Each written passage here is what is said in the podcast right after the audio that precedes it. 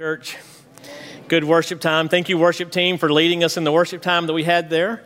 If you were outside before this service waiting to come in and you were wondering what in the world's going on in there, it wasn't only a long winded preacher. Uh, we got out late because we had uh, 14 baptisms in the first service.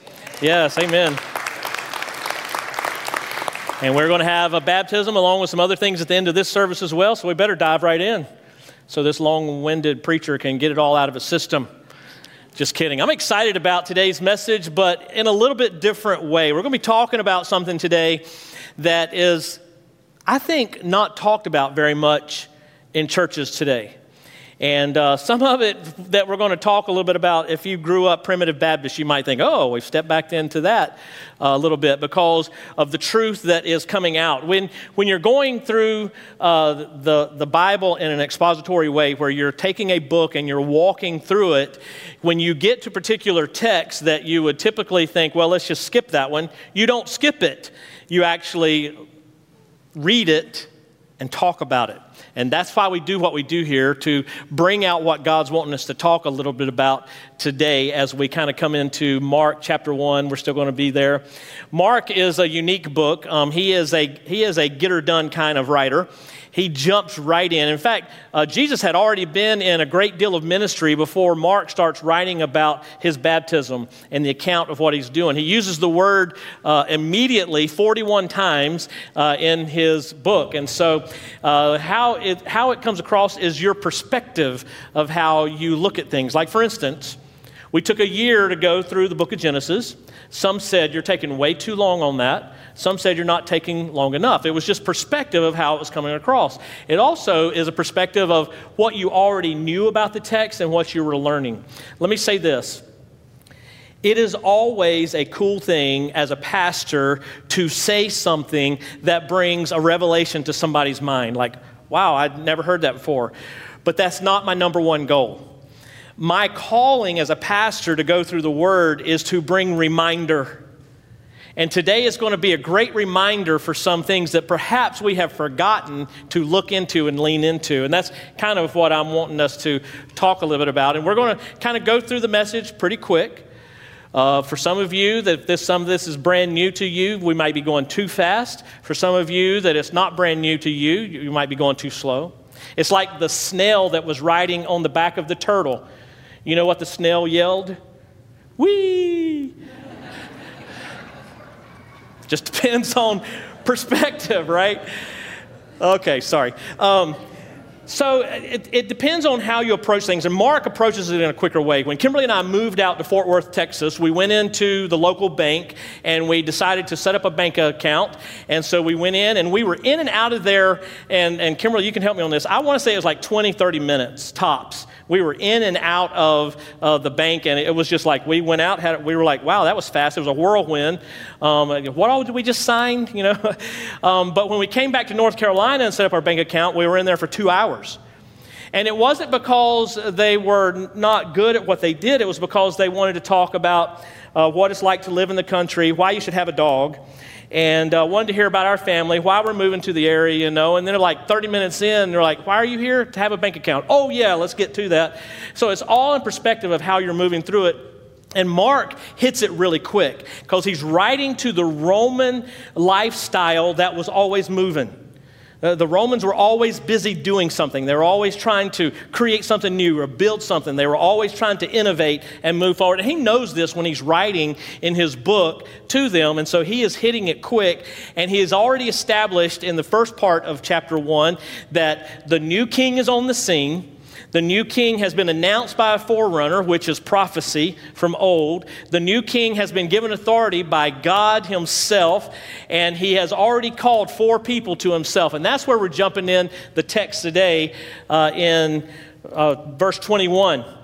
And when it says, and they went to Capernaum, the they is Jesus and the four disciples he just called to himself. Capernaum is an interesting uh, name. Uh, doesn't have very many ties in Scripture as why it got its name, But uh, Kephar um, means village, and Nahum, or Nahum is uh, Nahum, like the prophet Nahum. So it's the village of Nahum. There's nowhere else in Scripture that says why it got that name, but we do know that there were synagogues there. They probably talked about Old Testament ways, and it got a name of Capernaum. Capernaum is at the very top of the Sea of Galilee. So if you're looking at the map, you see the Sea of Galilee, the Jordan River, the Sea of Galilee is at the top of that, and the very top of that is Capernaum. It's a neat place because it was a crossroads during that day. It was under Roman rule. There would have been an outpost uh, for the Roman uh, Empire there. All the Roman world was kind of broken up into different tetrarchs, and different people were put over that. And so uh, there was a guy named Herod that was over Capernaum at the time, and uh, he this would have been Jesus's base uh, place to kind of come in and out of. He called this kind of his base point for when he was doing his Galilean ministry. So when Jesus was working in Galilee, he was always coming back in to Capernaum. Uh, Capernaum was a crossroads. It was the road that you would stop there, midway point, going from Egypt to the sea. Uh, there was a lot of trade going on there. There was a lot of happening going on, and a lot of Jewish influence in the culture but it was just a religious only Jewish influence, if that makes sense to you. You kind of follow with that, that it was only religion and tradition that influenced it. And it's going to talk about a synagogue in just a moment. Synagogue doesn't always equal um, big temple building. Synagogue just means, the word synagogue means assembly place and worship place. It means both of those things. So the synagogue could have been a, courtyard, it could have been a building, could have been somebody's backyard where they always came to, but uh, Jesus would have known where the synagogue was, and he would have known on the Sabbath where to go. And you see in here in just a moment that Mark says immediately he went there. So what he's saying is, is that when he woke up on the Sabbath, he went to the synagogue. He didn't say, oh, well, what am I doing today? Is it convenient? Is it raining outside? Yeah, I think I, it wasn't any of that. He immediately went to the synagogue. That's why we promote in Jesus' uh, design, in his uh, being a mentor to us, his model that he did, we promote that if you're leaving our church for whatever reason, maybe work's moving you away, or maybe you're going to college, whatever it may be, we strongly encourage you the first Sunday in your new place, you attend a church. You've got to get plugged in quickly because we, by nature, tend to back burner church attendance, right? Some, some mornings you wake up and you think, gosh, you know, I wake up at 6 a.m. every day of the week, and then Sunday comes around, the alarm goes off at 8, and I'm thinking, that's the only morning I'm just going to stay here. Don't, can we get a testimony? How many of you have thought that before? Okay. All of those people who are really religious said, I have never thought that. I was not relieved when the pandemic closed. No, I'm just kidding. I won't go there. It's another whole thing. I'm opening up a can of worms there. Focus, focus, focus. All right, so let's look at Mark chapter 1, starting at verse 21. It says, And they went into Capernaum, and immediately on the Sabbath he entered the synagogue and was teaching. I'm just going to stop there for just a moment and say, could you imagine sitting under the teaching of Jesus Christ? Can we just bask in that thought process for just a moment? To be sitting there, you're just doing synagogue like you normally do, and then Jesus Christ, the Son of God, the man himself, walks in and says, I'm here to teach you. I, I, I would be like, take the rest of the day. Maybe. I would like to say that I was like that. Maybe in my walk now, that's the way I feel. Probably early on, I would have been like, uh, no, I wouldn't have done that. It's Jesus. Then in verse 22 it says, And they were astonished at his teaching, for he taught them as one who had authority and not as the scribes. I know Mark what he's saying there, but the first time I read that, I thought I just pulled the sarcasm right out of that. It's like Jesus taught with one as authority, not like these old scribes. You know, that was just kind of like a slap thing. Really, what he's saying here is this the scribes in that day, when they talked, they would always say, You have read this. Or they would say, Rabbi such and such has said this. And they would always allude to someone else and kind of pull that in and kind of like decipher it. But Jesus came in because he was the Word. He is the Word that became flesh. He was the truth. He just came in and started saying, Here's the truth. He began to speak on his own and saying, They were like, instead of going, He's not teaching like the scribes do. Is this plagiarism? What is he doing? You know, they're asking this question about how can he teach with this authority, and they're kind of wondering about this. And then verse 23 says, and immediately, and when Mark uses this word immediately here, it means at the same time. At the same time that Jesus was in the synagogue teaching the religious people with authority the truth that he was saying, at the same time, there was in their synagogue a man with an unclean spirit. I'm just going to pause there for a moment and just kind of throw this out there, kind of like a lob for you to marinate on for the rest of this week. There was in the presence of the religious people someone who had an unclean spirit. And we're going to talk a little bit about why we don't hear and talk about these things today like we hear about in the New Testament. Seems like it's a mute point now. It's not because the unclean spirits have suddenly disappeared off the face of the earth, it's because we don't call them out anymore. But there was in the midst of the people someone who had an unclean spirit. That's the way that Mark is saying it. That's the way we interpret it. But you'll see here in just a moment, he was possessed. He was demon possessed. We're just going to say that out there because we're going to call it what it is. Then you move on, he says, And he cried out, What have you to do with us, Jesus of Nazareth? Have you come to destroy us? I know who you are, the Holy One of God. But Jesus rebuked him, saying, Be silent.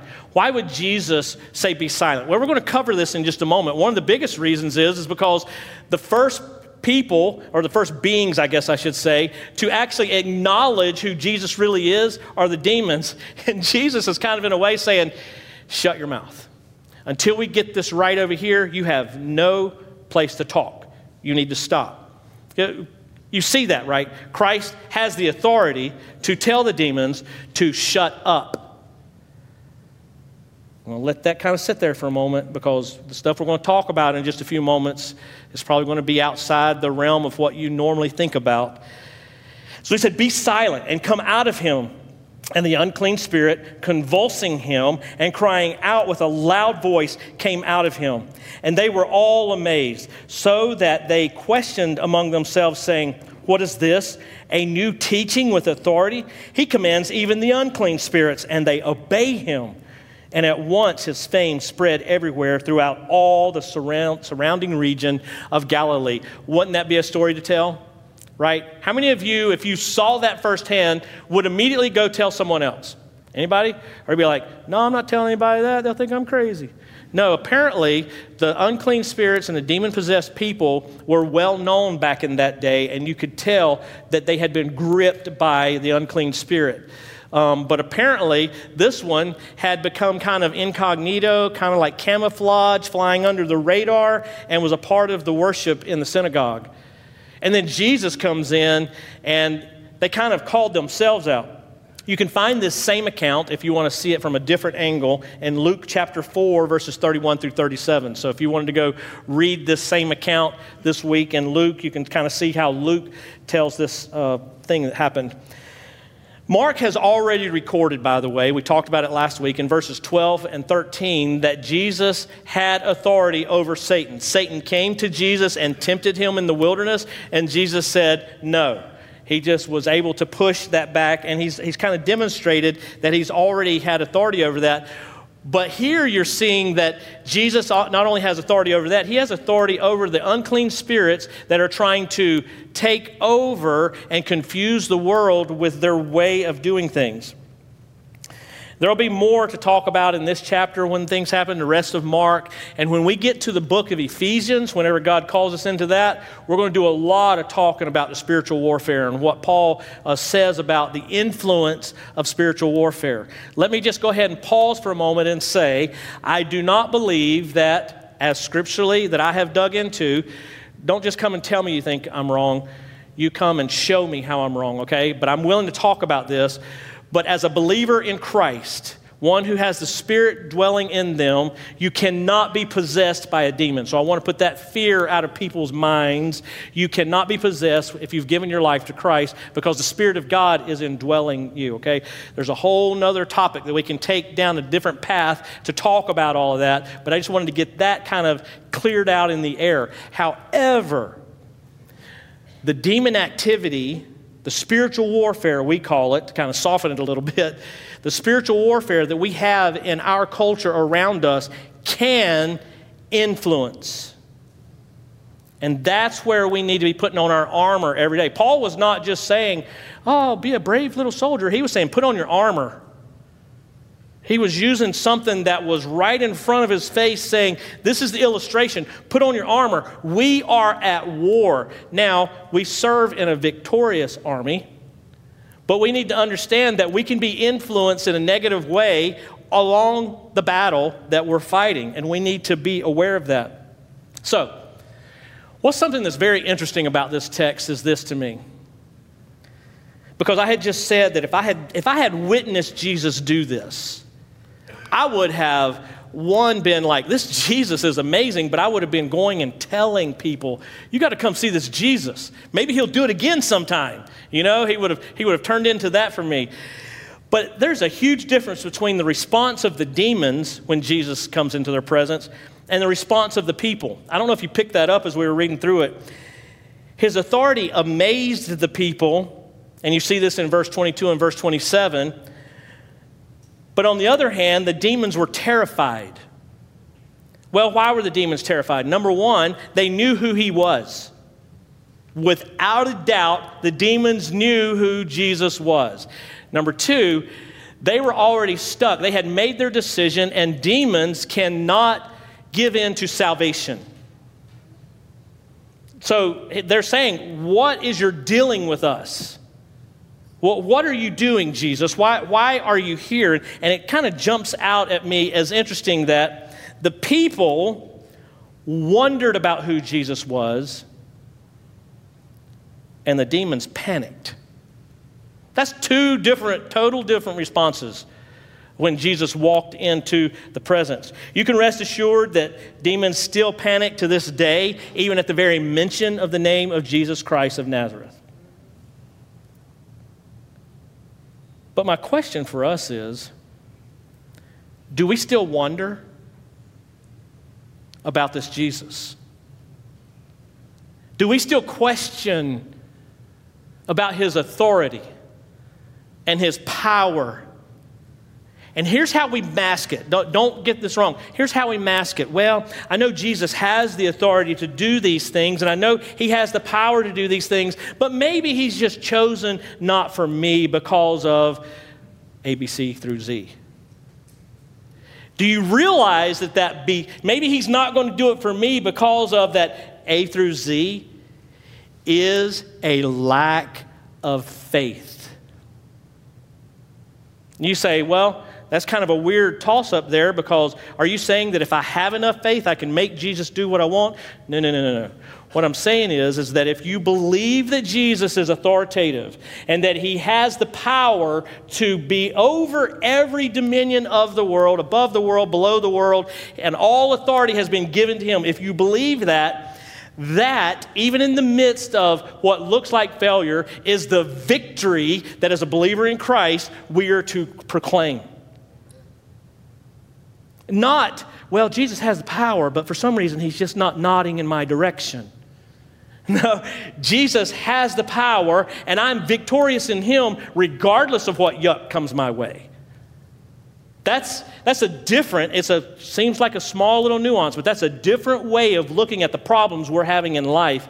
And Jesus definitely has the authority. So my question is, are you wandering about Jesus? Are you just amazed at this man named Jesus, but you haven't leaned into his power and his authority? Because here's where we get a little bit confused. We think that if we lean into the power of Jesus, then we somehow can manipulate that power and make it do what we want it to do, which circles back around. We're making it about us all again.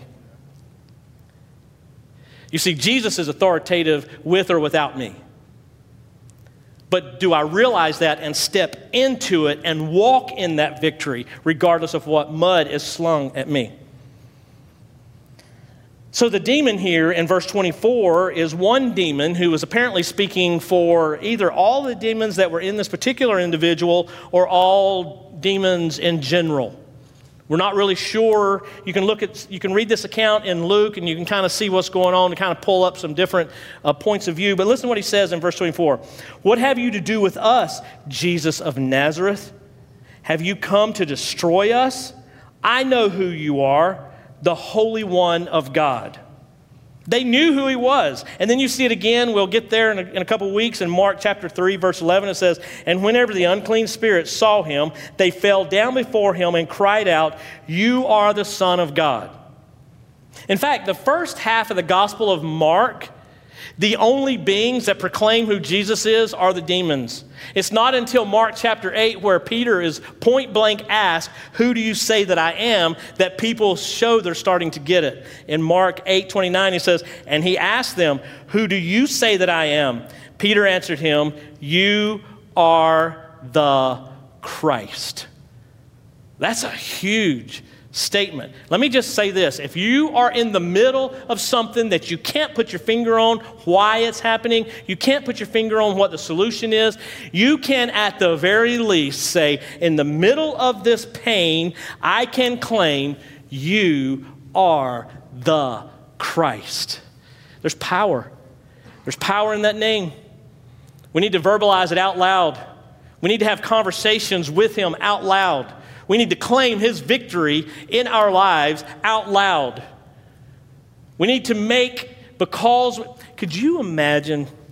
Uh, sorry, I just gotta kind of get off on these things. Could you imagine being so close to Jesus in your walk with him that when you walked into the presence of something unclean, that unclean, whatever it was, kind of went, oh.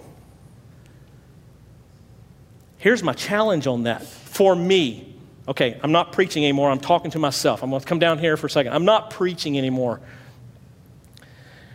How many times I've walked into the presence of something that was uh, an evil cultural influence that didn't cower under me because my relationship with Christ wasn't where it needed to be? That's a, that's a tough pill to swallow for me to think that I, I struggled with something for so long just simply because my walk with my Savior wasn't where it needed to be, so that when that struggle was starting to creep up into my mind or my imagination or my thought process, I, I, I didn't scare it away. It didn't panic. It didn't panic at the sight of me because my walk with the Lord wasn't where it needed to be. That's the challenge for me in this particular message because the reason they yelled out, What do you have to do with us, Jesus of Nazareth? is because they couldn't help but shout out because of his holiness. They, they had no choice, they had to speak out. You say, Daniel, that's a little bit of a stretch. Okay. In our American culture world that we live in, one of two things has either happened. Either there are no demons present in the American culture, there's no demonic influence in the American culture. It's gone away because all of America are believers. Or it has figured out a way to weave underneath and stay under the radar, and it's not afraid of who we are as believers in Christ. Okay. Yeah, my toes hurt on that one. I'm going to step back for a second.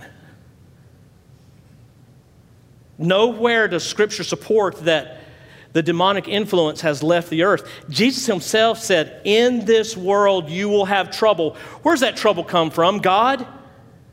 No, it comes from our own fallen, sinful nature being influenced by a demonic, a, a demonic, thank you very much. I, the word went right out of my head. Demonic influence. See, I keep people on the front row here to kind of keep me going. It's nice. And we're influenced by it, but here's the thing I'm going to tell you that it's still present. It is still influencing our culture.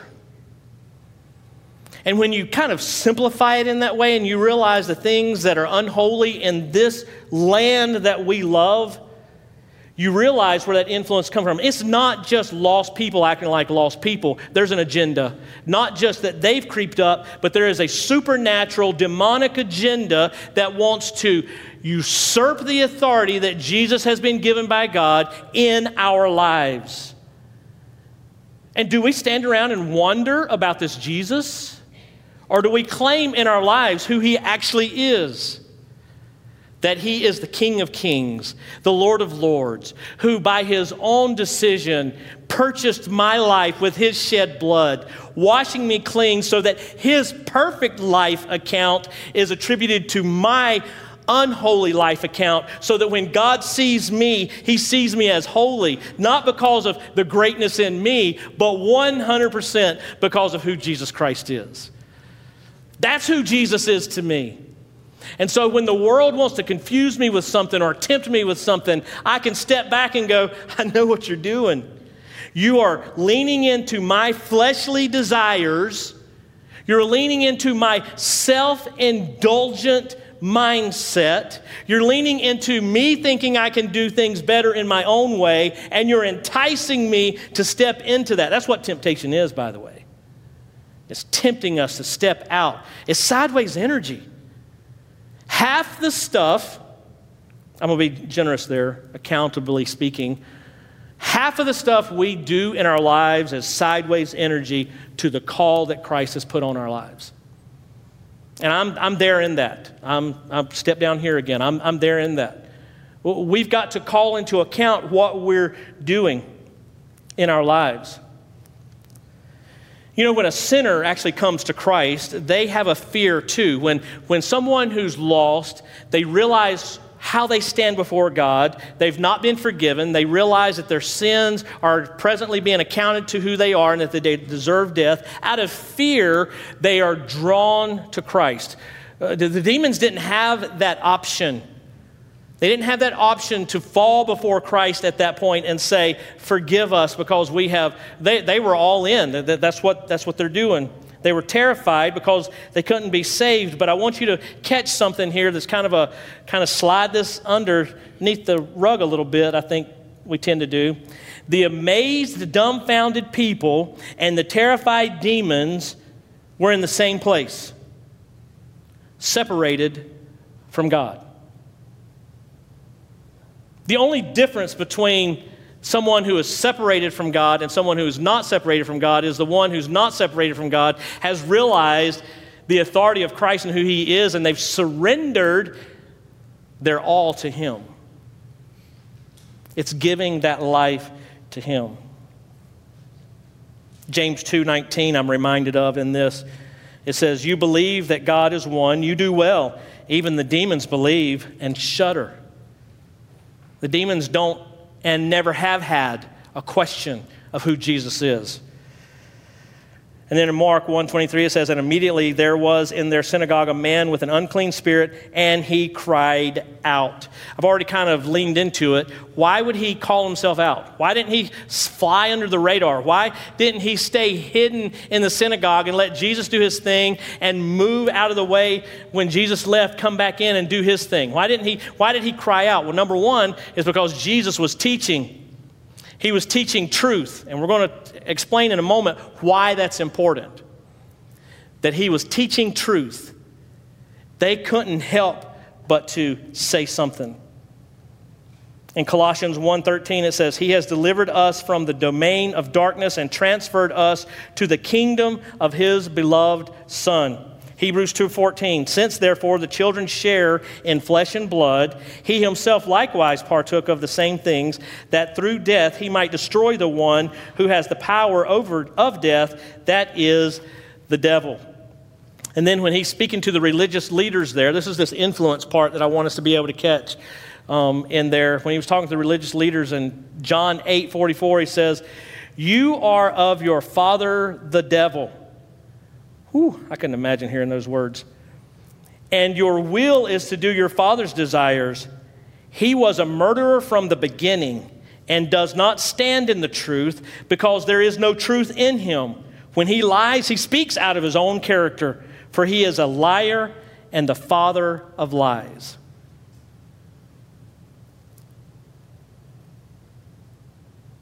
First John 3 8. Whoever makes a practice of sinning is of the devil, for the devil has been sinning from the beginning. The reason the Son of God appeared was to destroy the works of the devil. So let's just kind of talk through this for a minute. Remember, whole gospel, right? God created the heavens and the earth. He made it perfect. There was fellowship with Adam and Eve in the garden. As they were walking with him, they decided on their own initiative that maybe that they could do it a little bit better. They were tempted by Satan. They were in fellowship with God, but they were tempted by Satan that there might be a higher way, a better way, a different way, because God's way kind of falls short, and they sinned, and that was broken. The relationship, the fellowship with God that was created at the very beginning as perfect was broken because of Satan's temptation to someone who had fellowship with God decided to step in out of fellowship with God. Right? And then from then until you and me sitting here in 2022, Jesus is claiming, I came to destroy the works of Satan from the very beginning. That's why I'm here. I've come to destroy that. What does that mean for the believer? The, it means for the believer that we are no longer shackled to the temptation of sin.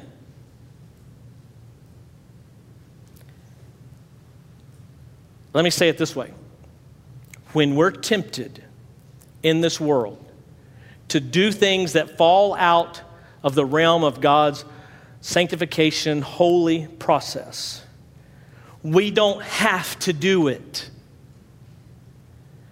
our fleshly desires lead us down a path to choose to do it. Now, there's no one in here is perfect, right? No one comes to the table perfect. All have sinned and fall short of the glory of God. But the gift of God is eternal life through believing in Christ. He came to destroy what we deserve because of our own selfish ways and sin. He came to destroy that. Satan's plan is to destroy, to devour, God's plan is to redeem a world to himself. And then in that sanctification process, we choose daily whom we'll serve. So I go back to the original question Are we still wondering about the authority of Jesus? Or are we claiming it? Strong question we need to ask, especially depending on where you are and what you're going through. Here's the thing I, am not going to take time to unravel everything because there'll be other scripture texts in the future that we'll go through. But demons are present in religious and non religious life. All right? No, when I say presence, that doesn't mean a demon can walk into your house today, open the door, and say, Hey, what's up? I'm going to sit down and eat with you. That's not what I'm talking about. I'm talking about the influence of them is all around us. All right? Um, and they are, most of the time, disguised as light. They look good. A lot of the arguments that you hear out there that, that doesn't seem quite right, like there's something a little bit off, but it seems like a good argument of, well, well why can't we do this? Or why shouldn't we do this? That's, that's uh, Satan's coming, coming to us in a little bit of, little ounce of truth with a great big lie, and he's trying to disguise it in light so we're drawn to it. We see it happening in our culture all the time. And it kind of speaks into the fact that 15 years ago they came out with this statistics and they were saying that uh, the generation that was graduating out of high school, it was a very high percentage they were saying were leaving the faith. It's because the culture has, has done a wonderful job. And when I say culture, I'm talking about false cultural beliefs that's outside of a biblical worldview has done a number to make us think that something sounds just good enough that maybe that stuff I learned in the Bible is just old news. How long has this word been around? How long has it been since Christ paid the penalty of our sin on the cross? 2,000 years? And we think in 2022 that suddenly we've got this epiphany and we can know better than what Scripture says? Takes us all the way back to did God actually say that, hmm, if you look at something in Scripture and you're prone to go, hmm, there's two ways you can take it. Either you want to drive down more and study what it says and learn more about what's going on because you don't quite get it, or you're being influenced by a cultural uh, demonic presence. And I'm not saying there's some demon sitting on your shoulder. I know we've had books in the past that's read that. Here's, here's my point. Let me just talk about this for a second. Where do we as humans get our value? It's from God. Where do we as humans get our self worth? It's from God. But where does the culture say that we get our value and our self worth? The clothes we wear, the cars we drive, a clean complexion, perfect hair, a well dressed suit. Well, I'm describing myself. I'm just kidding. Right? We, we, we laugh about that, but have you ever thought for just a moment that potentially that thought process of self worth and value has come from a demonic influence into the culture to usurp the authority of the value that we get from Jesus Christ Himself. When you look at it that way, or oh, let me take it back. When I look at it that way, I go, wow, in a lot of areas in my life that I have lived on this earth, I have played right into the hand of the demonic influence and believed that my self worth was based on this, when indeed Christ has said, You have value and worth so much so that if you were the only one on the face of the earth, I would die for you. Where can you get more value than that? You, so you see that this presence is still there. It's still in the culture, it's still in the world, it is still out there, and we need to kind of take those things and realize I, I do not want to be a pawn of Satan. I only want to be an ambassador of the good news of Jesus Christ. And so, those things that don't seem to line up with who I am, or those things that gnaw at me back here, or those things that make me think I'm a little bit less than, I need to call them out for what they are. They're not of God. God does not give confusion. He is not in confusion, and He does not cause confusion. If you're confused about something, it's not of God. So, you need to call out the victory of the shed blood of Jesus Christ on that. Now, I, I, I make it sound like, you know, oh, victory in Jesus, boom, and then you have a magic wand and everything's beautiful. No, I've already told you, we've already talked about. Jesus said, in this world you're going to have troubles. But I've overcome the world.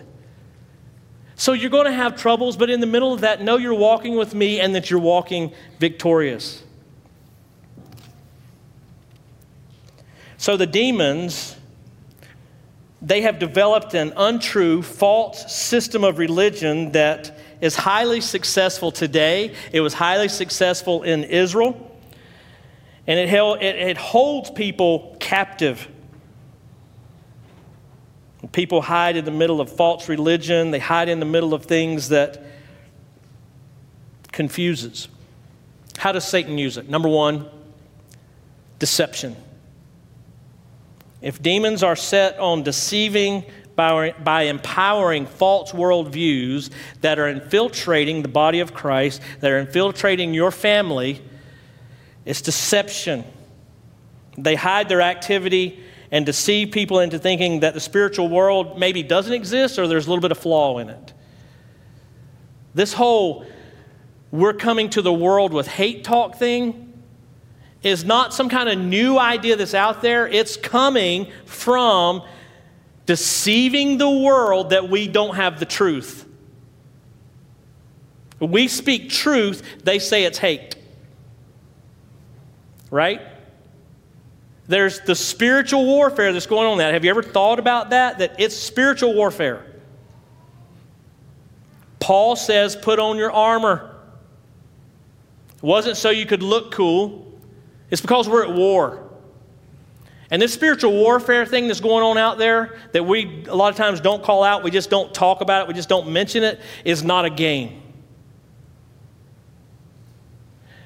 The false cultural worldview is after you and me to not just come against us, but to rob our family of the joy that Christ meant to be in your home. This spiritual warfare is out to rob our children from out from under us with an influence that we think is just kind of semi innocent. It's all meant in fun. And I'm not saying that we should go out there and burn our TVs and all that kind of stuff. I'm saying be mindful of this. It's not a game. Christ wasn't playing when he died on the cross. And Satan sure wasn't playing when he walked into the garden that God had created and tempted Adam and Eve. We need to claim victory in Christ. We need to understand that he is seeking to deceive because that's his character, that's his nature. The next thing he does is temptation. Many of us believe that Satan and demons tempt us by putting thoughts in our heads, but I'm just going to tell you, I'm a little bit skeptical about this. And I could be wrong. Again, don't tell me I'm wrong. Come show me I'm wrong. Let's talk about it. But from looking in Scripture, there's no convincing evidence to support that Satan or demons can put thoughts in any believer's head. However, he can influence the culture around us so that our fleshly desire and lust begins to be enticed by it. And that we can be influenced by a demonic uh, culture around us and be drawn into it. And we need to call that out for what it is. Ephesians 2, by the way, I'm just going to go there. I know the hour's getting a little bit late. Hang on, we're almost done. Ephesians 2, verses 1 through 3, this is what it says.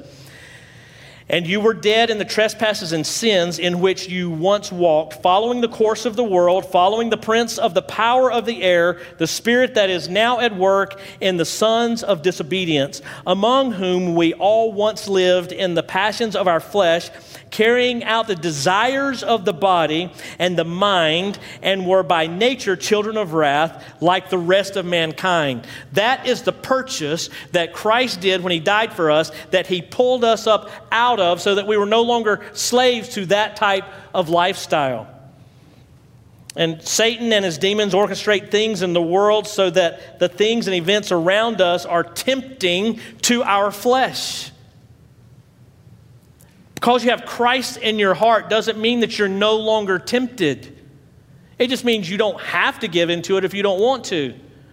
But if you're not walking with Christ in a relationship for the Spirit to be able to speak to you and say, you know, that's not right, and you be sensitive enough to lean into that and go, okay, I think the Spirit's telling me no on this. I need to take every thought captive and allow Christ to be victorious in my life. If you're not willing to do that, you can easily step into temptation. Look at Galatians 5:13, "For you were called to freedom, brothers, only do not use your freedom as an opportunity for the flesh, but through love serve one another." James 3 14 and 15. But if you have bitter jealousy and selfish ambition in your hearts, do not boast and be false to the truth. This is not the wisdom that comes down from above, but is earthly, unspiritual demonic. The people wondered about the authority of Jesus, and the demons panicked.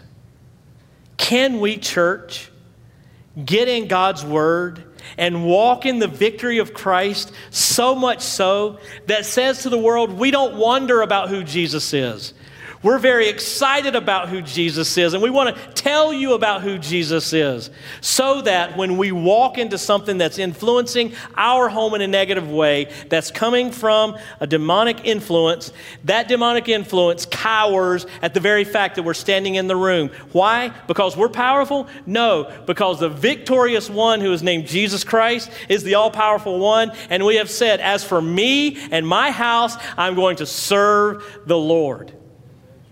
And then suddenly the world goes, you know, that's not just a neat fellowship that's happening out there. That church is moving forward with like authority that I've never seen before. What's going on? Marriages are being mended. Students are coming to Christ that were actually walking away from Christ and, and stiff arming their family's faith. Bosses are being saved because of your influence in the office. Neighbors are coming and knocking on your door and saying, Can you pray for me? Because I've seen the power in your home and I know that it means something. And then suddenly the world goes, By what authority is this happening? And then we get the privilege to say, Oh, it's not us, it's Jesus. And we're walking in Him. One last thing that I want to say. We tend to think that the struggles that we have in this world are either spiritual or physical. God is the God of both. Let that settle in for a moment. Because when we have something physical going on, we tend to try to lean completely into, okay, if this is a physical issue that's happening, whatever it may be, I'm going to let you and the Spirit kind of place that in your head what it is. But if there's something physical going on, we tend to think in the spiritual warfare that it's all physical, therefore the solution is physical. And we tend to think that if we have this spiritual depression in our hearts and everything, that it's just spiritual. God is the God of both. And we need to claim victory over both when something is going on that we can't put our finger on. Walk with Christ. And I'm not saying that if you are going through something and it's, it's like it's scary or whatever it may be, I'm not trying to suggest, well, it's because you're not walking with Christ. Yeah, Job's friends tried that one. It's not what it is. Uh, but you need to be close enough to Christ that if it's not, then the problem begins to go away because of your relationship with Christ and you're walking with Him. And then if it stays, you're still victorious in the middle of it. That's, I think that's what Christ wants us to hear today. We are not defeated. We are victorious in Christ. Claim that over yourself, over your marriage, over your children, over your home, over your work, and understand that the value that you have as a human being comes from God Himself. Let's pray. Father, what a reminder that there is a side of life that we tend to gloss over. We come in and we have spiritual discussion around your word, but I believe today you wanted us to remember that this is a battle and that we are already victorious in it if we have surrendered our lives to you. Help us walk in that victory. Help us to know that your enemy has already been defeated. Help us to live in a way that celebrates the victorious life that you place in us. We might be beaten down, pressed, but we're not losers. Thank you for your grace. Thank you for your mercy. Thank you for the gift of life. And for all the homes that are represented here, be victorious this week. For in Jesus' name we pray. Amen.